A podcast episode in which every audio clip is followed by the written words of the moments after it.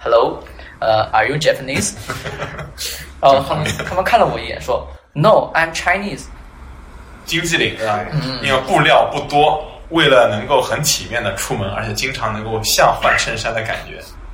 上海不应该是哪儿都特别繁华吗？哪儿都是都是高楼大厦，对，也不至于那样。但是 但是看到老公房，我觉得这也和我们那儿没什么区别了。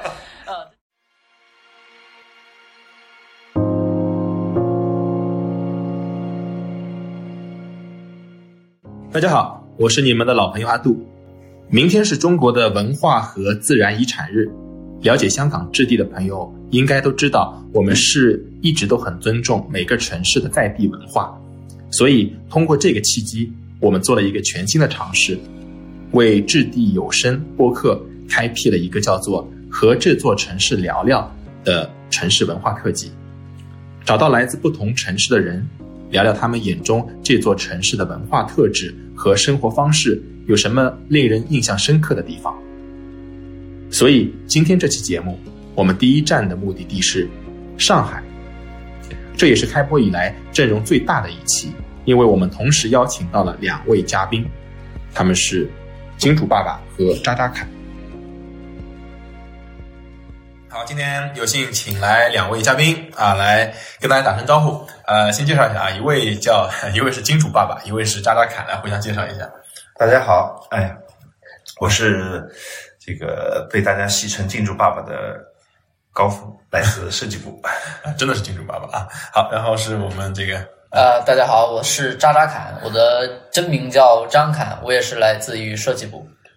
好，今天找来这两位呢，呃，也是因为要聊上海嘛。聊上海的话，我想从两个角度，大的方向两个角度，一位老上海，一位新上海人。那么也是听听大家从呃各自的角度对上海的一个理解，也相信可以给大家更全面的一个呃分享。那么今天我们有一个呃一个小的安排，就是请两位呢各带一件物件来，呃根据这个物件呢谈谈自己的故事，也可以引出呃对上海的一个介绍。那么谁先来？两位？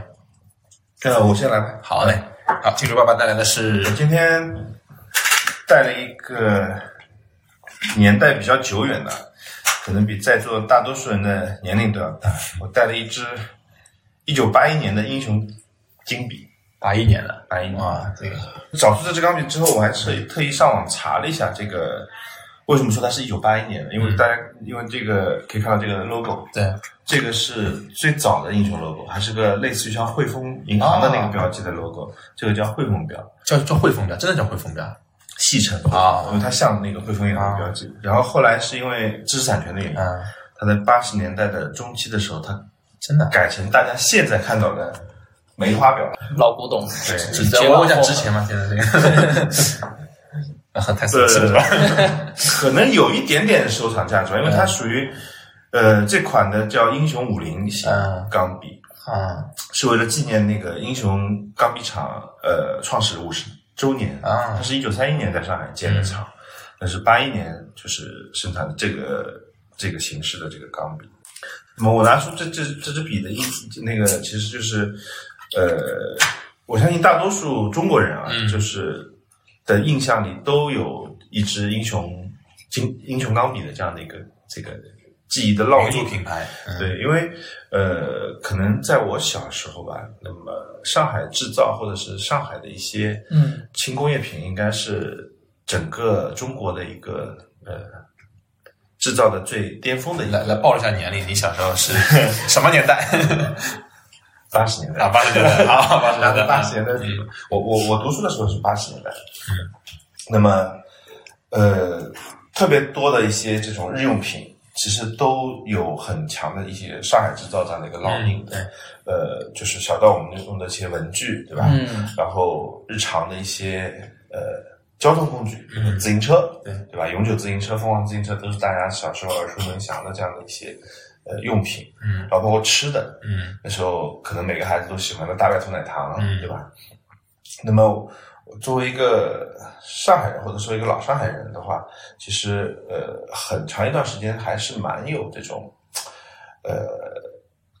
自豪或者是一种荣誉感的，就是觉得上海制造至少是代表了整个中国的一个制造的一个巅峰的这样的一个 level。嗯那么当然，呃，慢慢的，现在上海也是在转型啊，它从一个可能是从这个轻工业的嗯这个慢慢向这种呃这个全球金融中心这样的一个一个过渡和转型。那么，但是在在这些呃转型的过程中，我们的这些呃城市的烙印，其实还一直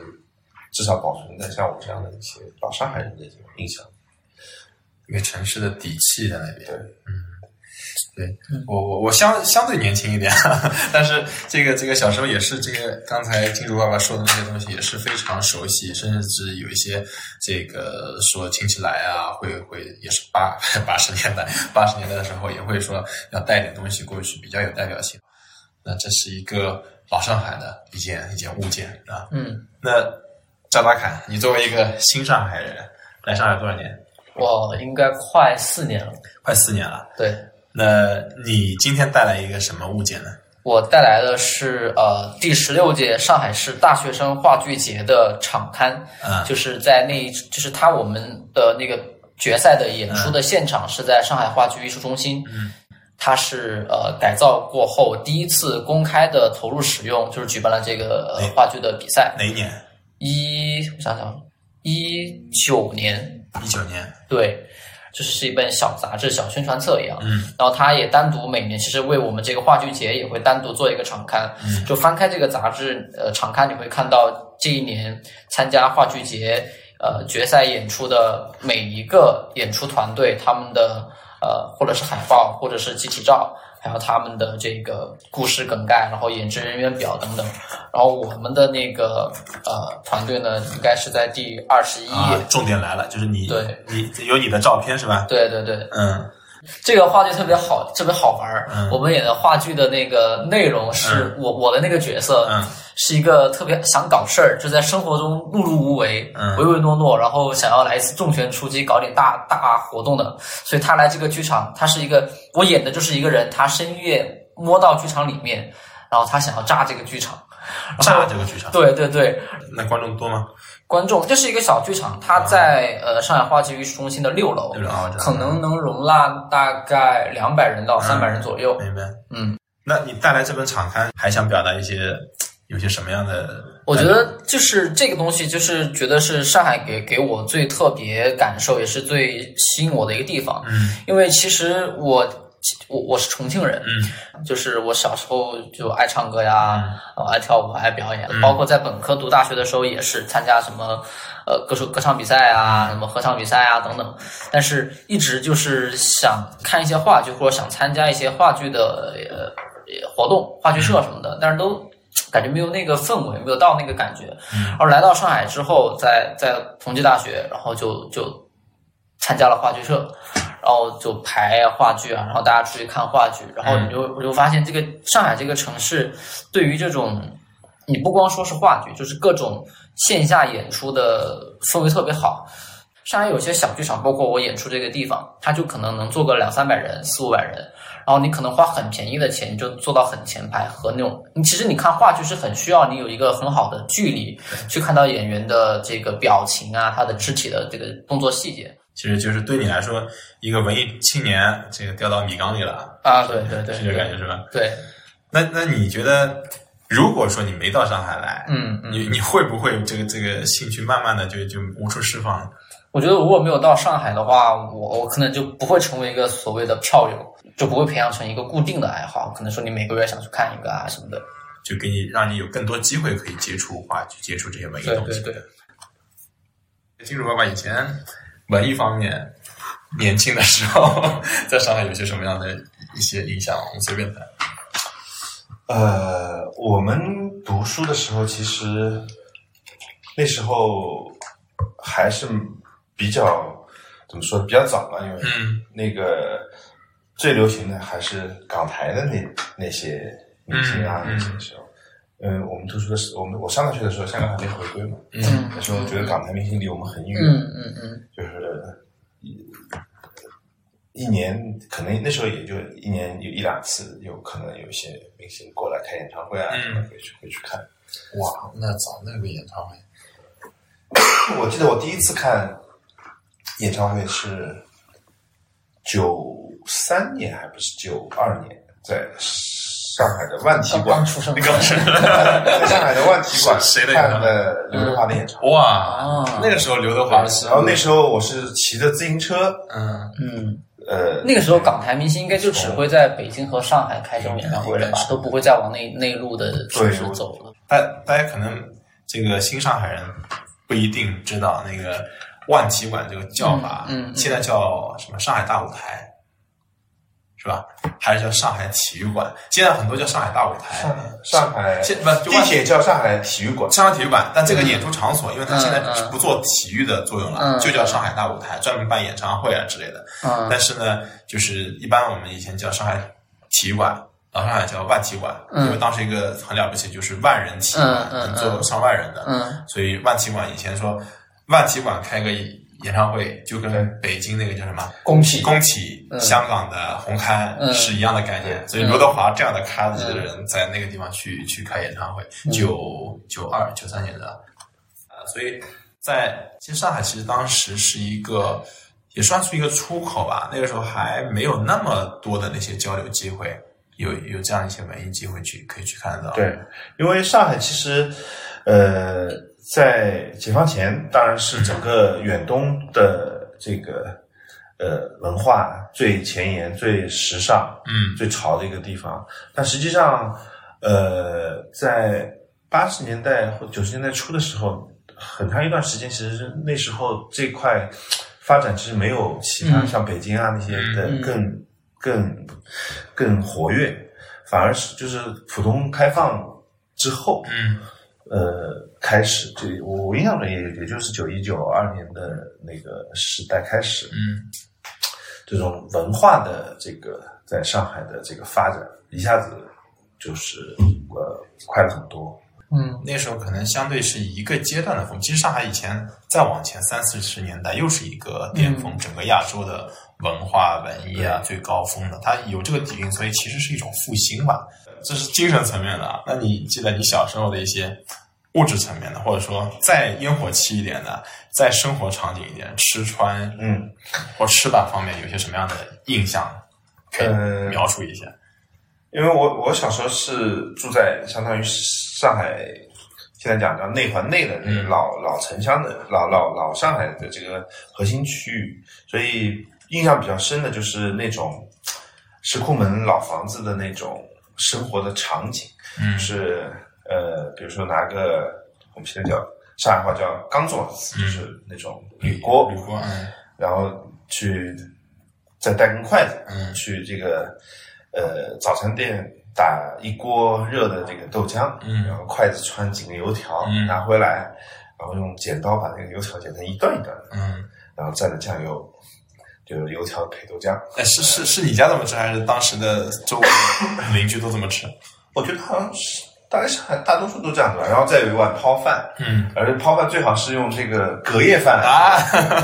然后那个弄点酱嗯酱菜，对吧？对腐乳，嗯对。哎，我家泡饭是吃，但是你那个前面讲究还没有那个呃，油条豆浆这个不是天天吃的啊是周末的时候，啊，周周末这个每个星期改善一天。好吧，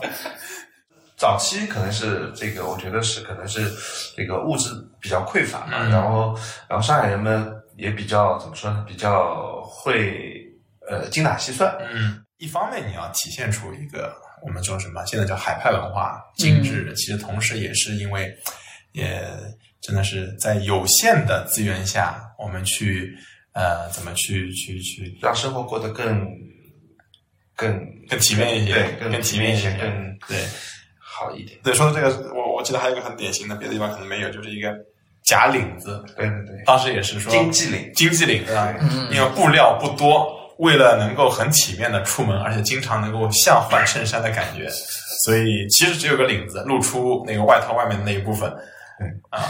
嗯，我印象很深，这是这个是这个叫，这就是一般是秋冬季的一个一个一个一个服饰，嗯。就里面可以穿件毛衣，然后穿、穿件这个假领子的这个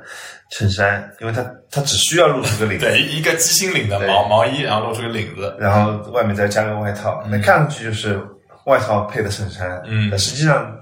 衬衫只是正是一件衬衫的大概五分之一的这个布料。对的，对的，当时真的是很很省，但是真的很讲究这个事情。然后，然后其实大家现在没看到那个金主爸爸，现在他的这个穿着真的是很很潮，然后平时真的是都都是非常非常潮的这个概念。你现在这种呃，这个这个衣着的呃打扮的一些风格，觉得受以前影响，还是说你个人这个风格？应该可能也是家里面有一些这个传统，因为呃，我我我我的外公的爸爸，嗯就是我的叫太曾祖父，对吧？嗯他以前是在呃法国的船厂的工程师，然后他他就是在在法国还是在上海？法国，在法国，对，后来生病了就回国了。哦，然后就是我外公有时候会会给我看他的那个父亲的照片，嗯一些那些就是就是可以看到就是呃二十世纪初十九世纪末那种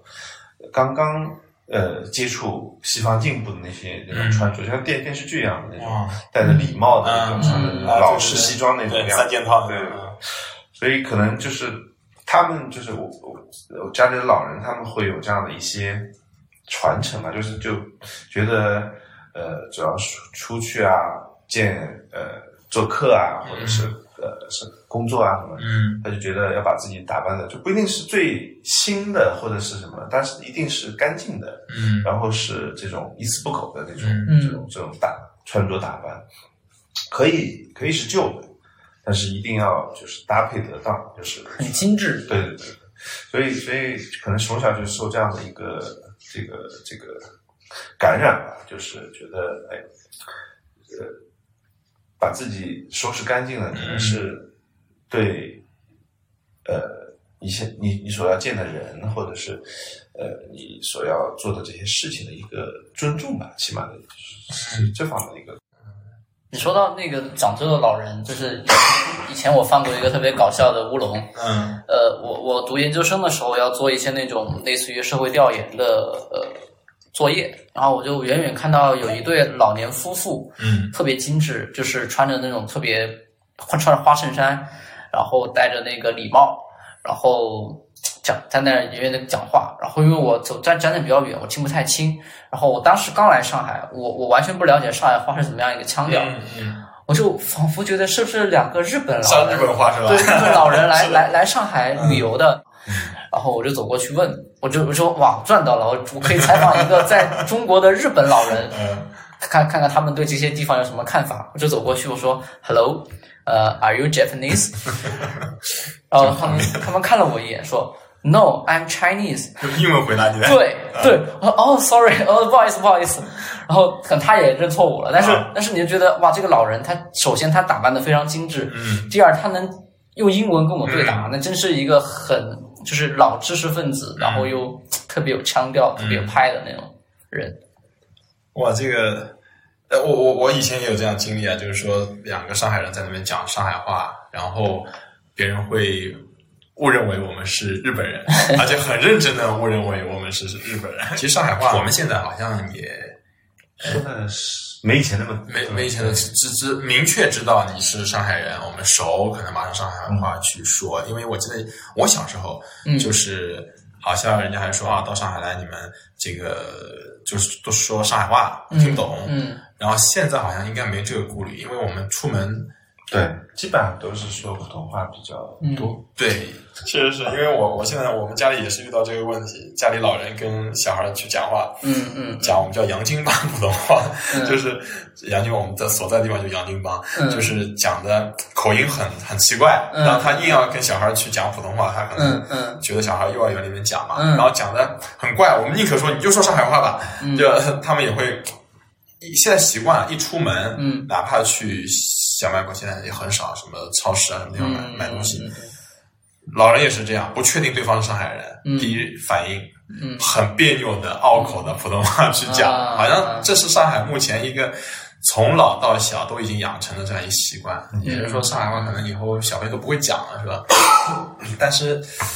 但这这这可能这是一个大的趋势。上海毕竟是一个国际化的这样一个大的呃都市，因为嗯、你你你必须得接受这样一些一些变化。嗯说到变化，两位对这个先问张这个这个张家凯吧，你你对上海的呃认知的变化，呃有没有特别、嗯特别剧烈的？有有有，其实其实我刚开始来上海的时候嗯 是嗯没有说让我觉得上海是一个非常非常有趣、非常非常呃好玩的一个城市的，因为呃是两个原因。嗯第一个是我当时来上海的时候是直接到了五角场，嗯就是到了同济大学那个边那边，然后呃，同济大学的话，实际上再往那个呃宿舍走的话，那一段路其实都是那种老公房的地方。嗯就当时我也不知道什么叫老公房，嗯我就觉得反正我都到上海了，上海不应该是哪儿都特别繁华吗？哪儿都是都是高楼大厦也不至于那样，但是 但是看到老公房，我觉得这也和我们那儿没什么区别了，有落差是吧对，感觉不像什么传传传说中魔都，你在嗯看到那个陆家嘴啊，你看到外滩那么金碧辉煌的感觉。啊，其实是两个转折。嗯第一个先是你觉得一个一个魔都，一个高大上的一个地方，对，然后一过来哎觉得老老的破破的，啊、平平无奇对吧？平平无奇的一个地方，嗯然后又慢慢开始接入接触深入到这个对城市，发现它还是其实有它的对。呃这个这个有趣的有魔魅力的对地方，对，而且说到那个上海老房子老老旧感，嗯。你到了你可能觉得当时在看那些工人新村，就觉得就是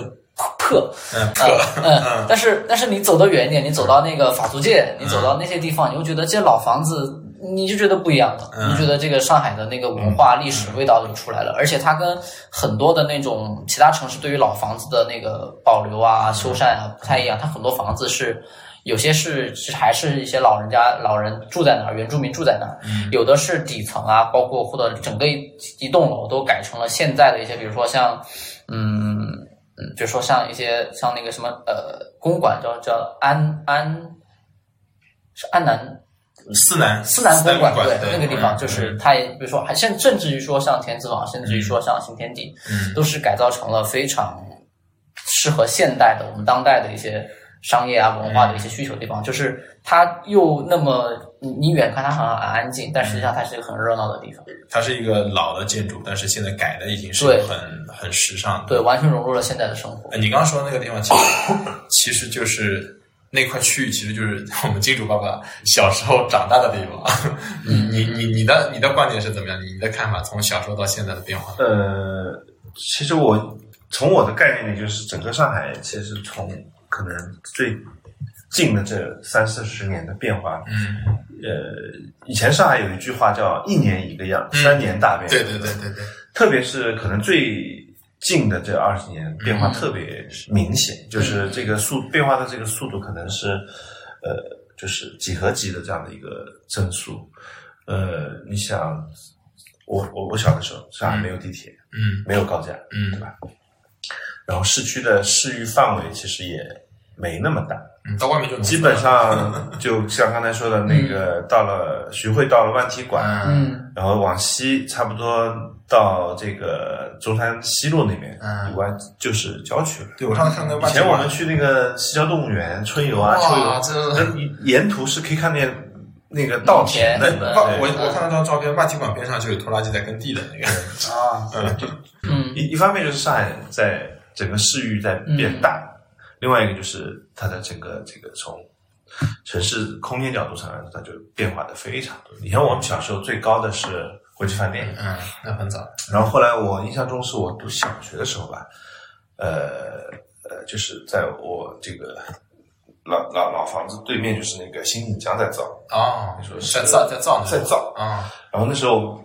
写写写那种什么周记啊，嗯。就是日记啊，那那作文的时候就写啊，今天新锦江我看到造了多少层，啊然后那个脚手架上会标那个楼层的牌子在上面，啊然后就觉得哇，好高，站在四十几层的楼已经觉得很高。但现在上海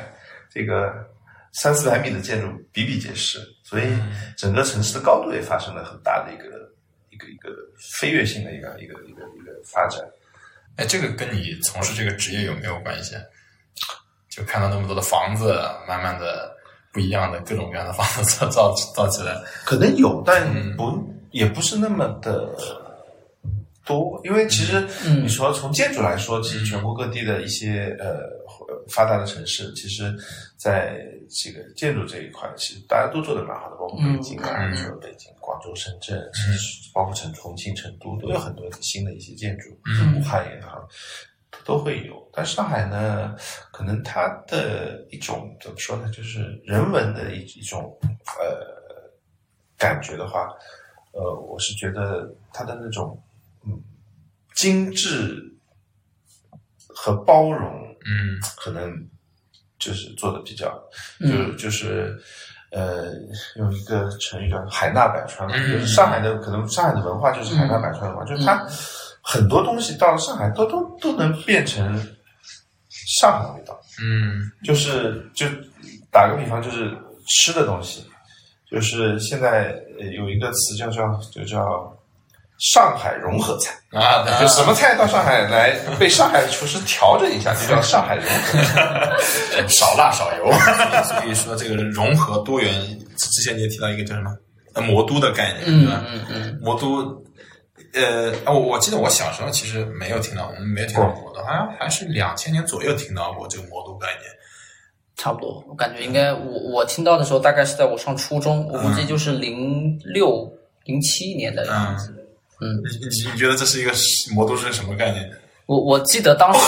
魔呃首先出来在那个那种当时叫论坛嘛，啊，呃，大家都是或者说叫那种吐槽式的文化。嗯那时候出现的最多是帝都，嗯就大家吐槽吐槽北京特别多。然后后来后来发现有有一个东西叫魔都，嗯我在想魔都是哪儿？呃，百度一搜，魔都是上海。当时在想，上海为什么叫魔都？是不是嗯我我第一印象肯定是大家也是在做一个一个嘲讽的那个一个说法。那个魔，我我甚我就觉得是妖魔化的那个魔。现在不一样了，现在大家对魔都是一个褒义词。嗯可能更多就是 magic 的概念。嗯因为我印象中魔都的出现，可能就是零零几年，就零零年前后的时候，上海的那个有人把上海的那个地铁轨道的那个图，嗯就一号线到这个哦二十条线叠在一起之后，对，嗯说像一个魔龙哥斯拉啊，对，像个哦怪物魔兽，对对对。所以就叫它。当时当时那个轨道线还没那么多，正好呢有一些是规划中在在嗯在建建的，有一些是已经运行的，对，所以叫什么翅膀尾巴对对对然后就把这些叠在一起的一张图。现现在看不出来，现在过去太太密了，看不出来。现在像一团，对，就一团太密太密了，是的是的。那可能是从那个就是嗯演变叫魔都。但不管怎么演变，现在大家对它的这个都是相对正向的，嗯魔幻啊、魔术啊、magic 啊这些概念官方都自己叫自己魔都了嘛。啊，对对对，那肯定是现在的魔更多的就是可能就是 magic，就是嗯可能就是一切在上海皆皆有可能嘛，嗯就可以创造一切的可能性，然后可以容纳一切。我觉得它可能是一个百宝箱。好像什么都能在这边发生的。啊。说到这个，我当时其实张凯你这边做的那个，我们现在、我们徐汇滨江做的那个，嗯。接下来坐缆车，嗯。其实你你知道，你你作为重庆人，可能觉得缆车是一个很正常的东西，嗯。但对对一个上海人来讲，不知道金主包有没有这个概念？觉得在黄浦江上你要架一条过江缆车是一件特别不可思议、想象难以想象的一一件一一件事情。嗯嗯。对。因为包括你像上海以前，我小时候过黄浦江都是坐摆摆渡对摆渡船，嗯然后遇到恶劣天气，这个停船停航停运的话，就可以这天有很多人就可以不 上不上班。班很开心，嗯，哦，还可以这样。挺开心的。我因为我我以前我记得小时候我有个同学初读中学的时候啊，就是他住的比较远，嗯他就每天会坐坐一段那个摆渡路路，然后他遇到恶劣天气他就回不来，然后后来就是有了第一个隧道，嗯。第一条隧道，然后就然后那个呃南浦大桥是第一条过江的高架桥，对。嗯。对，然后就开始有各种方式嗯这个跨越黄浦江，嗯。但是缆车真的是没有。所以如果我们能在那个滨江竖起这样的一座缆车，也是创造了一个上海新的第一。对，嗯，其实我们平时调侃他说，张凯是这个天选之子，从重庆这样有缆车的一个地方到上海来建一条缆车。你你你你来上海是是这个目的吗？人生就是这样妙不可言，啊，真的，我觉得冥冥中就注定了一些事情。真的这个事情太奇妙。如果你这台缆车造好了，嗯然后你现在你你可以在这个黄浦江两边不用坐车，不用摆渡，嗯，你在那那边是什么地方？是一个剧场还是呃，上海的这个世博文化公园，文化公园？，对，相当于以后会是上海呃市区内最大的一个绿绿地的，一个市区最大的一个绿地，相当于是一个亲近自然的地方。对对对，然后你坐了这个缆车，嗯嗯嗯，几分钟过来，呃，十分钟吧十，分钟过了这个黄浦江，应该比任何交通工具都快啊。过来之后还是步行的，到了我们这边徐汇滨江就是一个什么地方？是一个新一代的金融城堡，我们叫做，就是一个有聚集各种各样的业态、多元一个活力的一个新的一个金融三点零。对，就是还有而且而且刚刚你说那个呃，阿杜说到的那个对面，对面其实它是也是一个上海新的文化的一个对对对一个中心，嗯，取代了万体馆。因为现在很多演唱会、就更多演演出。都会在哦那个、演出那个世博的梅赛德斯那个对对中心中心那那边看完演出，然后坐缆车到这边，对。可能我们还有那个什么顶就奢旅十字就旅游一条龙嘛，你在这边你在这边购物，啊然后这边购物买买买奢侈品购物，然后还就我们这边还有一些叫还秀场对吧？对，西岸还有很多美术馆嘛嗯啊，那这边看完了哦，过个江过去，那边还有大公园儿，然后那边也有一些那个文文体的设施，包括那个上海大歌剧院。就是你要是一个那种爱逛、爱看、爱买、爱就是爱看演唱会什么的，你在这个地方你玩玩几天都可以。那以后你可能在那边还还会搞乐队吗？呃，上不了大。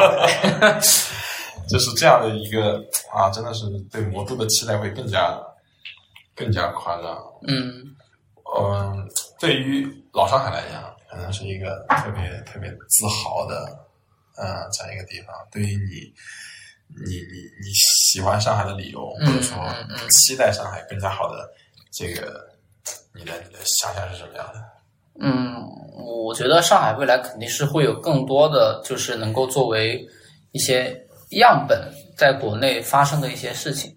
你比如说，我刚刚其实说到跟那个那个金主爸爸在说，那个他作为你刚刚问他作为设呃学建筑设计的，嗯对于这个上海的那个房子啊，会有什么样更读到自己的一些看法，或者是那种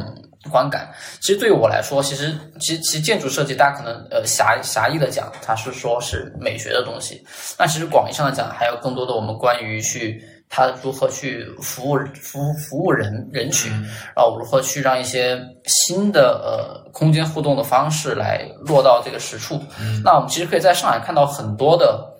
就是刚刚比如说我们提到的一些老建筑焕发新生的一些方式，而另一面包括我们扩大一点到整个上海的整个两岸的滨江，你可能在在中国找不到那么好的这么长几十公里、四十公里的呃滨江岸线，能够有那么好的质量，有那么多绿化，有你你你骑车的，你跑步的，嗯，就像滑板对，在我们徐汇滨江滑板，滑然后你你在你在任何其他的城市，你看不到有周末说那么多人带着一家人在这露营，真的很夸张，对我我我我去过好几次，对对对对对，我觉得尤其是在市中心，对啊，就是这这就是一个很让你觉得 magic，然后你觉得就是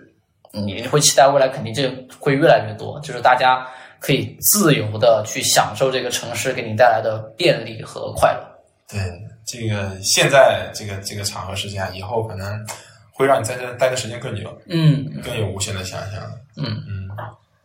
金主爸爸有没有什么对上海更大的未来的展望期望，或者我们这块地方？这个我相信我们这个项目建成之后，一定会成为上海一个新的呃怎么说呢呃打卡圣地吧。嗯，因为里面有太多值得打卡的地方。可能是上海第一的这样的一些一些一些设设置设计的内容。嗯呃呃，无论是说呃这个工作也好，居住也好，还是在里面这个消费生活，可能都会给你带来不一样的一些感受。嗯这个可能也是我们一直在追求的，这样的一些对于产品打造方面的一些、嗯一些一些追求吧。嗯，是这个，其实前面提到过，上海以前三十三四十年代，很多就是一个亚洲文化啊，这样一些时尚的一些潮流地方。相信在之后，我们期待自己学会滨江这样西岸金融城这块地方出来之后，还会再掀起一波，不管是打卡也好，还是时尚也好，文化也好等等，都会引领一个新的潮流在那边。嗯，也是真的天选之子，很很期待你好好 好好创造出一些新的东西出来。然后我们呃，我们作为老上海，也能够继续在传承，或者说呃，以后有更多的东西可以去聊一聊。嗯，好呀，非今天非常感谢两位来带来的物件，然后也聊了聊自己对上海自己的生活和体会。那么今天就先到这边，谢谢两位聊聊我们今天的魔都。嗯好，谢谢谢谢好，谢谢，谢谢。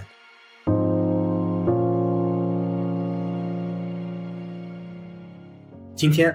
聊了很多关于上海的故事，这些故事有个人的专属记忆，也有属于这座城市的集体记忆。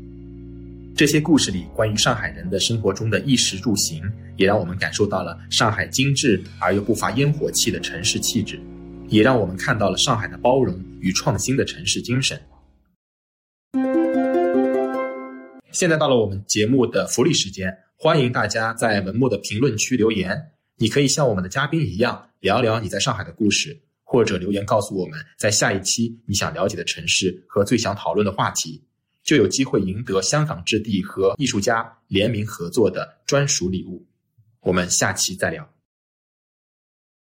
补充说一个事情，好好纠正你刚才说的一个地方，啊，呃，就是说上海话那个洋泾浜的洋泾浜，嗯嗯嗯不是我们 ASM 所在的那个。哦嗯洋泾浜是延安东路，哦延安东路也是条是条河，哦河的南岸是这个租界，我知道很多英租界上海就是河的北岸是华界，啊，他们有座桥，嗯。做那些就是呃小贩，嗯。他就嗯，会说一些蹩脚的英语嘛。哦，那边是英租界，啊所以他跨越洋泾，所以就说他的口音是洋泾浜。知识点，知识点，记下来，记下来，记下来，长知识了。